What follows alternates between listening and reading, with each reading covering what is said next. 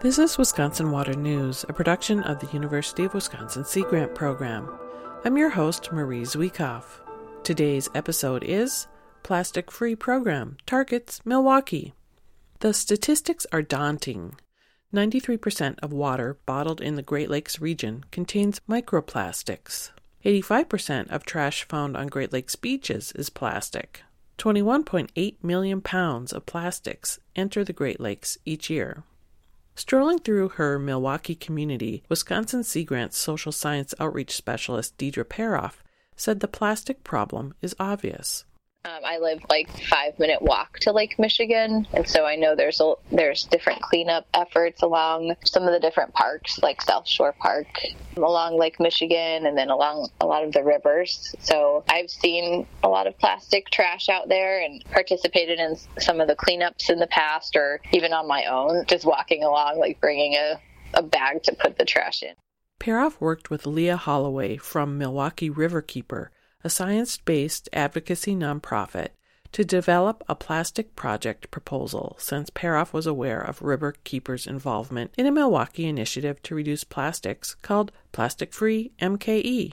The goal of the proposal is to reduce the amount of plastics that enter Lake Michigan. In 2020, the team was awarded two years of funding through the National Sea Grant Marine Debris Special Projects Competition for plastic free MKE assessment and education to support lake friendly schools.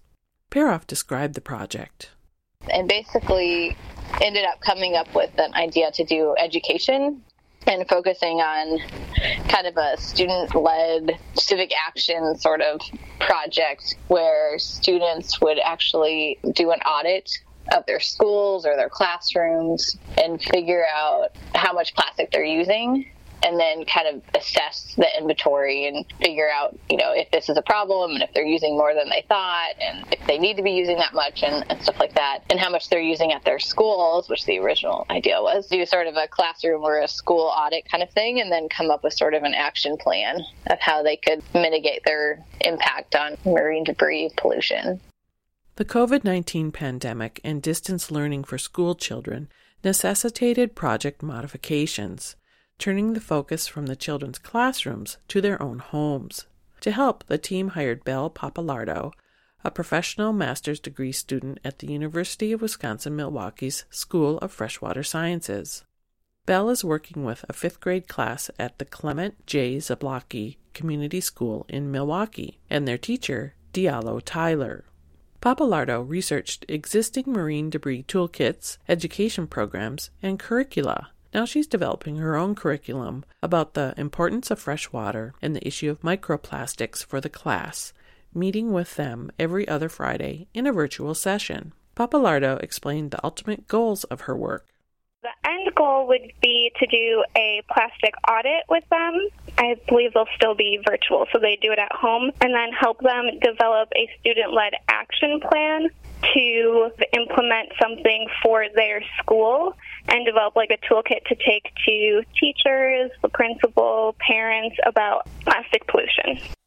Pappalardo graduates in May 2021 and hopes to find an outreach job where she can work with students and provide scientific information to the public. Next year, in 2022, Peroff hopes to hire another intern who will broaden the project scale and, COVID willing, be able to work with the students for a longer time and in person.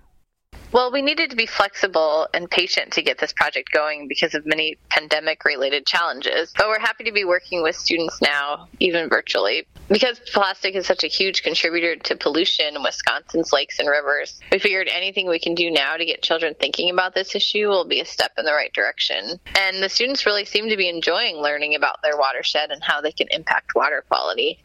That's it for this episode of Wisconsin Water News just one of the ways that Wisconsin Sea Grant promotes the sustainable use of Great Lakes resources through research, education, and outreach. Listen and subscribe to us through Spotify, iTunes, and Google Play, or at seagrant.wisc.edu. Thank you to Deidre Peroff and Belle Pappalardo, and thank you for listening.